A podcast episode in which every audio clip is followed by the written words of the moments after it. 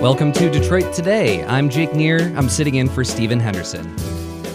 We're going to have a great show today. We have a lot to talk about, and we especially want to hear from you throughout the hour. A little bit later, we're going to talk about the roads and how we are going to fix the crumbling infrastructure here in Michigan and some events that are happening here in Detroit and across the state that ask for your thoughts and your opinions and ideas for how to address that crisis. We'll we'll talk with uh, Chastity Pratt Dawsey, a reporter with Bridge Magazine, as well as Chad Livengood with Crain's Detroit Business. So we definitely want to hear from you on that subject as well. So stick around. But first, the life expectancy in the U.S. used to be the highest on the planet. That was back in the 1960s. Now the U.S. ranks at the bottom of the list of developed countries. This is startling, not just because this decline happened relatively quickly over the course of 50 to 60 years, but also because we pay more for healthcare per capita than anywhere else. Our next guest chalks this change up to substance abuse, suicide, and overall poor health. So, what can we do? In his upcoming series, Chasing Life, my guest Sanjay, Sanjay Gupta travels the world to find out what other countries are doing right now and how we might be able to bring some of those lessons back to America. Dr. Sanjay Gupta, welcome to Detroit Today. Thanks so much for having me. Appreciate it. Absolutely. And uh, really appreciate you uh, coming on to talk about this. Uh, talk about this this sort of pattern we're seeing now, third year in a row that life expectancy in the U.S. is dropping. It's sort of shocking, I think, to a lot of people. Yeah, I mean, you know, when you look at uh, you know a society and, and mortality, you know, in the United States, uh, heart disease and cancer are still the biggest killers, uh, certainly. But what we're seeing, the the progress we've made in those areas, uh, has been sort of eroded by what are called these deaths of despair. This is a term that came out of a, a Princeton study that basically showed that suicide, deaths from suicide, have gone up 30% over the last 20 years uh, drug overdoses, primarily opioids. Uh, we talk about a lot. And the third one was was liver cirrhosis, typically due to alcoholism. So you know, drug overdoses, alcoholism, suicides, you can sort of see why they're called the deaths of despair. Mm-hmm. And I think what was striking, and, and the reason we decided to, to do a, a film for HBO about this was that we're the only country in the developed world where this is happening right? You think, well, this is you know this is a problem due to the economy and the recessions, but other countries that have faced similar economic challenges, labor force challenges, they've not had these same deaths of despair. So, uh, you know, it's it's really pretty unique to the United States. Can we talk a little bit about that sort of the height of life expectancy in the United States? It's again another sh- sort of shocking number. There is this was back in the 1960s that this peaked. Um, I'm curious, for one thing, uh, what was life expectancy back then, and how does it compare now? And also, what happened? I, I don't I don't have the numbers right mm. in front of me. You know, the, the there's it's typically been in the mid to high 70s. You know, I think it's got, been as as for for women in the low 80s even. And when you look at the numbers, um, you know, it's it's not like all of a sudden there's a, a decade drop in life expectancy. Nobody is suggesting that. Mm-hmm. But what you've seen, certainly since the end of World War II, probably even earlier than that, you've seen a, a steady increase in life expectancy earlier on it was because the you know we were better at at decreasing childhood mortality. Later on it was because we improved uh, you know the ability to to help people who had heart disease and, and certain cancers. Um, and that progress continues in terms of heart disease and cancer but i think really what it is now in terms of driving the, the, the, the decrease in life expectancy. It is these deaths of despair, and I think that that's that's a you know I mean uh, again tragic and also pretty unique problem to the United States. It's interesting to me because we think of maybe the first part of the 20th century and that era in as sort of a time where we didn't talk about our feelings the way that we do now and maybe that's just my own perception i'm a millennial i you know this is my sort of right. thought about it but since then, it seems like there has been this more. There, has been more of an embrace of let's talk about how we're feeling. Let's let's really uh, you know recognize mental health as not just a, a, a, crisis in its own right, but also a crisis when it comes to physical health as well. Um, it, that that to me is sort of interesting that you. Um, that that now we're seeing that sort of manifest in this way that it's actually driving life expectancy downward. Well, you know, I, I think the idea that people are, are talking about these issues and and uh, things that were previously not discussed or even stigmatized are more in the forefront now. I think is is generally a good thing, right? I mean, I think one of the issues you look at, you know, the, the question I think that that immediately came to our minds was, well, why the United States and not these other places, right? What, what's what's the difference? And I think the idea that that despite the fact that we are more uh, open to talking about some of these issues regarding toxic stress and and what other things might be driving the depths of despair. We're, we we're still living in a society here in the United States that is, you know, sort of really one of the one of the cardinal signs compared to other countries is social isolation. It's loneliness it's uh, sometimes feeling of, of lack of support. And I know those sound like squishy terms, Jake, but, but the reality is if you look at other countries, again, similar countries, same economic challenges, same labor force, all the things that you'd immediately think, well, that's why, you know, life expectancy is dropping. Uh, they have the same challenges. What do they have in, that, that's protecting them? And what you find is it's a it's a real strategic investment uh, in in social support and social cohesion. And uh, you know, I'm saying that as a subspecialist in medicine, so I don't want it to sound too too uh, squishy, you know, or too ill-defined. But I think that the idea that that when you have really, really organized social structure, it, eh, people feel like they are being cared for, supported, they have safety nets, that it makes a difference not just in terms of their physical health, but their emotional and mental health as well. Because I think these deaths of despair are driven by mental health much more so than even physical health. Yeah. Uh, Dr. Sanjay Gupta is my guest. I'm Jake Neher, sitting in for Stephen Henderson today on Detroit Today. Sanjay Gupta is the multiple Emmy Award winning chief medical correspondent for CNN. Gupta is also a practicing neurosurgeon who attended the University of Michigan, right here, of course, in Southeast Michigan. yeah. And uh, so, and, and, we're talking about uh, a couple of things that, that uh, Dr. Gupta has been working on. One is uh, his CNN original series, Chasing Life with Dr. Sanjay Gupta. It's debuting Saturday, April 13th at 9 p.m. Uh, this six part docu-series takes Gupta to Japan, India, Bolivia, Norway, Italy, and Turkey to explore the unusual traditions and modern practices that constitute a healthy and meaningful life in those countries. And right now, you know, we'll talk a little bit more about that series, uh, Dr. Gupta, but, but we also want to uh, get some callers in here to talk about how they're dealing with some of these things. Uh, you know, how are you dealing with stress in your life? How do you sort of view that as part of your own health and your own self care. Uh, what about the the ways that you take care of your physical well being? Whether it's regular doctor's visits or meditation, exercise, do you follow a particular diet that has helped you? Is health a matter of many different lifestyle choices for you? And how do you balance it all in your balance your uh, life when it comes to stress when it comes to processed food and uh, that sort and the just the culture of America. Please call us and let us know how you're dealing with these things in your own life. Uh, the number, of course, is 313 577 1019. Again, that's 313 577 1019. Now, Dr. Gupta, I want to talk. I, I, spoke with uh, an intern of ours, actually, who's just fresh uh, out of high school, a, a freshman in uh, in college at U of M, actually, and we were talking about life for teenagers spe- specifically when it comes to stress and dealing with that. The the way that that sort of is so intense in our younger years when we're teenagers i mean you wake up super early in the morning you go to school you're expected to uh, learn you know all of the content that you're and all the information that you're delivered at school then you have extracurriculars afterwards that you feel like you have to attend to uh, get better prospects in college and through life and make uh, friends even. And then you do after that you do homework all night. And then you know what time do you have for socializing? So many teenagers do that well into the early mornings of the night. And then you have to wake up early and do it all over again, and you're expected to perform at this very high level and have great outcomes. Uh, I'm curious about that sort of again, um, the instilling of that in uh, in teenagers, people who whose brains are just developing, uh, you know, in such an intense way at that age. Yeah, I mean, and I, you know, I have three uh, kids. You know, all of them soon to be teenagers. One is already a teenager, so I'm I'm living what you're talking about, Jake. I think. Um, here's one thing I would say, and this I don't want this to be overly simplifying it, but you know, when people think about stress, um, stress itself is not the enemy.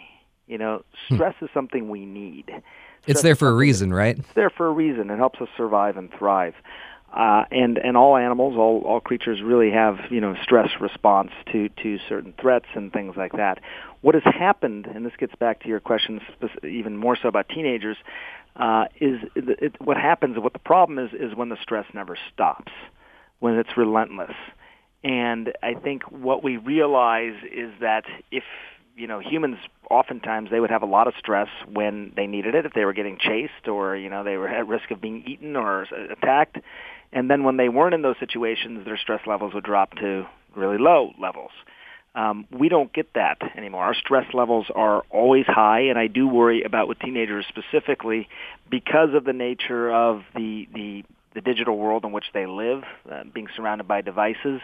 Um, they don't really get to ever turn it off. Mm-hmm. Uh, and I, so, uh, you know, as a, as a parent and, and the strategies that you use and the things that you advise your kids, it's going to vary uh, because no kid is the same.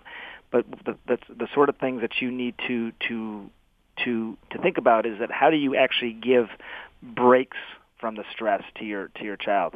Uh, and it's not necessarily just letting them go play on a device for an hour. How do you how do you give true breaks and true relief from that relentless stress, even for 10 to 15 minutes uh, a, a day. You know, we're not talking about having to change your whole world, turn it upside down on its head, but how do you give those those sorts of breaks periodically to your child? That's important. It could be meditation, could be yoga, it could be you know being outside in nature, whatever it might be. I would avoid the devices for that period of time, but stress is not the enemy. It's the relentless stress. Make sure you figure out the right ways to give your kids breaks from mm. it. Now, moving up a generation, I saw an article recently that said that millennials are what people are calling the therapy generation. Uh, I'm curious about uh, your thoughts about the idea of this stigma around therapy basically dissipating and how this might be changing the mindset around mental health uh, and how that could influence the quality of life in future generations. I, stigma really around anything is, is, is you know anything like this is, is obviously I think a, a bad idea because anytime you're anytime you're closing the conversation, not allowing people to express themselves, causing people to to suffer more in silence, uh, that that that's that's not going to help the situation. I think that the the idea that uh, people are more likely to talk about it and share with others is always going to be an important uh, point. But one of the things, you know, I and I've learned, I think, and, and, and grown a little bit myself in this regard, is that you know we we we certainly should take care of the symptoms of the problem. I mean, that's what happens in in hospitals. You know, somebody comes in with pain, you want to treat the pain. But but I think it takes the extra step to really dig deeper and figure out what the root cause of the problem is in the first place. It, it's you know uh, so why do we see an increase in the amount of people who who are uh, self-describing as having some sort of mental illness or or uh, needing help or having higher levels of pain than in generations past. Why is that happening? Why does the United States have the highest perceived pain of people anywhere in the world? Why do we take 80 to 90 percent of the world's pain medications? We're not even 5 percent of the world's population, and we're taking 80 to 90 percent of some of these mm-hmm. classes of pain medications. Why, why is that happening? I think to say, hey, look, you don't have pain, stop it, stop taking the medications, get over it. That's not the right answer. People say they have pain, they probably have pain. But why? For the same exact thing that happens to one person, you know, versus another person. You have an operation or something. Why does one person say that's a 10 out of 10 pain and the other person say it's a 2 out of 10 pain? It's very subjective, but I think it's a it's a metaphor for I think what what's happening here. Mm. So it's not just treating the symptoms. I think we got to search for the root cause. Let's get to some calls here. The number on the lines is 313 577 1019. Want to hear from Greg in Rochester Hills. Greg, hi, welcome to Detroit Today. Yes, hello. I just wanted to make a quick comment about uh, addiction and things like that. And I've learned in the past from uh, various Alcoholics Anonymous and places, it's not necessarily when things are going bad that people turn to things. Uh, they always have a saying that when things are going good, that's when you really need to watch out for. Uh, boy, things are great in my life. I think I'm okay, and they go ahead and uh, uh, start using or abusing things. So just that comment real quick. Thank you. Mm. Thank you, Greg. I appreciate yeah. that. Uh, Dr. Gupta, Gupta, what, what would you like to, uh, how do you react to that?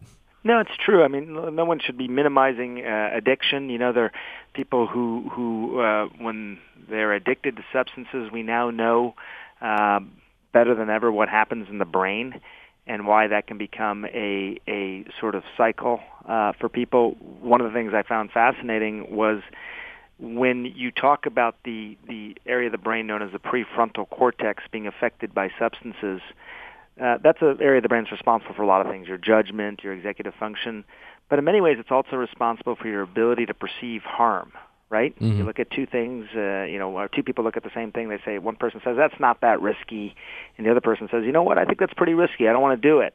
Um, why do people have different perceptions of harm? And a lot of times it's because once you start taking these substances, that part of your brain changes.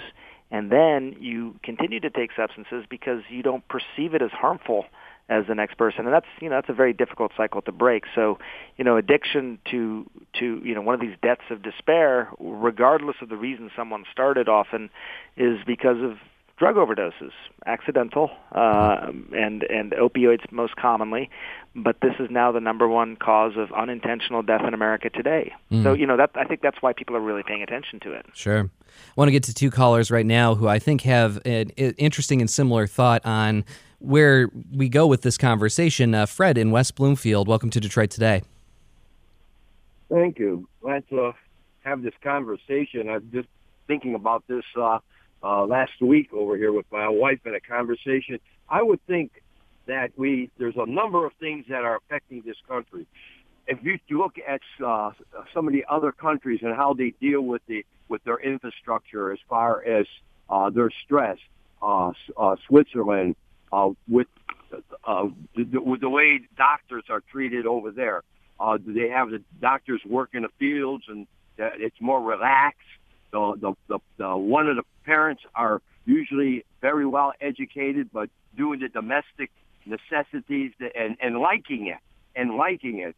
So the infrastructure and the way our economy is geared, it's it's in a fast pace, but it to to substitute uh, relaxation.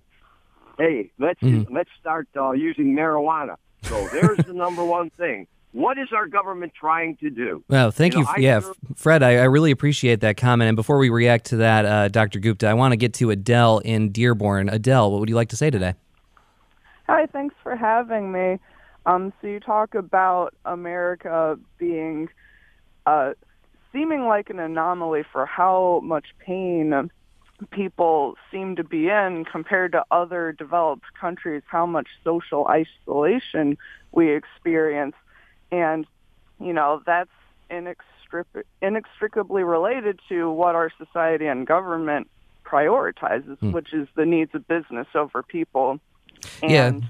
the alienation and loneliness, it's not an anomaly, but it's a built-in feature of that of our capitalist economic system that forces regular people to devote mostly their more and more their entire lives to work. Mm. Adele, I really appreciate that comment. Thank you so much for for calling, uh, Dr. Gupta. I think both Fred and Adele, uh, they they obviously have their own sort of ideas of how to address this, but I'm curious how you see uh, public policy playing a role in this, as opposed to sort of the decisions that we make individually.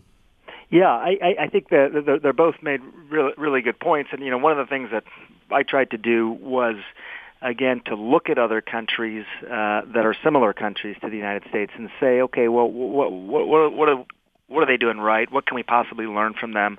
And I think Fred and Adele both sort of you know are are making the points that we found as well. I mean, first of all, let me let me preface by saying this isn't about capitalism versus socialism. This isn't, uh, you know, a, a political sort of thing in, in that regard because many of the countries that are having great success with these issues are, are capitalist countries. Mm-hmm. But they are also countries that oftentimes, um, in, in some definable way, have invested in the social safety net, the social fabric. So, you know, most obvious sort of example of that would be universal health care, for example, what does universal health care do for a society? Um, you know, it, it uh, certainly, you know, people will all have access to health care. But I think what you find as well is that the emotional sort of feeling of support that people have uh, when they feel like they're going to be cared for in some way, uh, if they get sick or if they just want to optimize their health, whatever it may be, um, is is there. Uh, there, there is a there is a psychological and emotional benefit to that as well. That you know I think uh, felt very subjective in the past, but now you're starting to see more objective data around that. Why is why are these countries like Fred was talking about the Scandinavian countries, mm-hmm. uh, some of the happiest countries in the world? Sure, they're healthy, but they're also happy. Now, now people think, well, you know, we're just going to measure health. Health is the primary outcome measure. But who wants to live a, a long life that's unhappy, right? I mean, basic, basic, I think, belief among most people. I want to live a happy and healthy life. And and and when you look at places that invest in the social safety net, uh, and it doesn't necessarily have to be universal health care. That's just an example. But but whatever it may be, when people feel like they are supported, they're living in a community where their neighbors and their community members and society as a whole care about them it makes a difference. I mean, eh, maybe that goes without saying. Maybe I'm stating the obvious here. But as Adele was saying, if you live in a place where you feel like that's not the case, where you feel like you're constantly bom- being bombarded with glaring income inequality, where you know it's income inequality is is as it turns out in these other societies, not a good thing. It's not a good thing for the have-nots, but it's also not a good thing for the haves mm. because it creates an, a more inherently unstable society. And again, that's not a capitalist versus socialist argument. It's just when you have blatant glaring in income inequality, and the United States, among the developed countries, has some of the highest income inequality in the world. Uh, you know, you can see the impact that it makes on a society overall. And, mm. and, and these are some of the going back to the root causes of the problem. We can continue to treat the symptoms. We can, you know, make it harder for people to to get medications that they may cause may cause an overdose. We can create more more programs around suicide counseling. All these are important things. But the root cause of the problem, like any doctor should, uh, unless you unless you really identify and and and help treat that, um, you worry that these problems will keep coming back over and over again. Yeah, and before I let you go, I wanted to make sure we shout out two different projects that you have done recently and that are about to come out that touch on these subjects we're talking about today. You last month you had a HBO documentary come out called "One Nation Under Stress," in which you uh, try to uncover the root causes of why American life expectancy is falling and is now shorter than at all than in all other major developed countries, and also uh, right along the lines of what we're talking about right now on Saturday, April thirteenth at 9 p.m. Uh, you are going to debut a CNN original series called Chasing Life with Dr. Sanjay Gupta. It's a six-part docu-series that takes you to Japan, India, Bolivia, Norway, Italy, and Turkey to explore the unusual traditions and modern practices that constitute a healthy and meaningful life. And just in the uh, minute that we have left, Dr. Gupta, I just wanted to give you an opportunity to talk about Chasing Life a little bit it was a uh, chasing life was a was a real uh, amazing experience for me. You know, just based on this belief that, look, there, there are places around the world uh, where clearly people are living uh, happier and healthier lives. Um, I think sometimes we feel in this country that if it's not made in America, quote unquote, that it may not have the same value or it has little or no value. And and you know when you when you go to these other countries and you learn some of their traditions, some of their practice, some of what makes them uh, live this this happy, healthy life, some of those things are worth hearing about. Uh, I hmm. immersed myself in some of these things, tried to figure out if they were true, they had merit, and now I get to bring those stories, you know, back to back to our viewers. So very very excited about that. I think this was mm. in some ways the project I was designed to do mm. in my life. Yeah, well, Chasing Life again it uh, debuts Saturday, April 13th at 9 p.m. on CNN. Dr. Sanjay Gupta, Emmy award winning chief medical correspondent for CNN. Thank you so much for joining us here on Detroit Today. Thanks for having me, Jake. Appreciate it. Great. And coming up, speaking of things causing stress in our lives, we'll talk about the crumbling roads and bridges here in Michigan and some events coming up asking for your ideas for ways to fix them. And don't forget, if you miss any of today's conversation, you can go to the Detroit Pod, Detroit, Detroit Today podcast on iTunes or wherever you get your uh, podcasts. Thank you very much.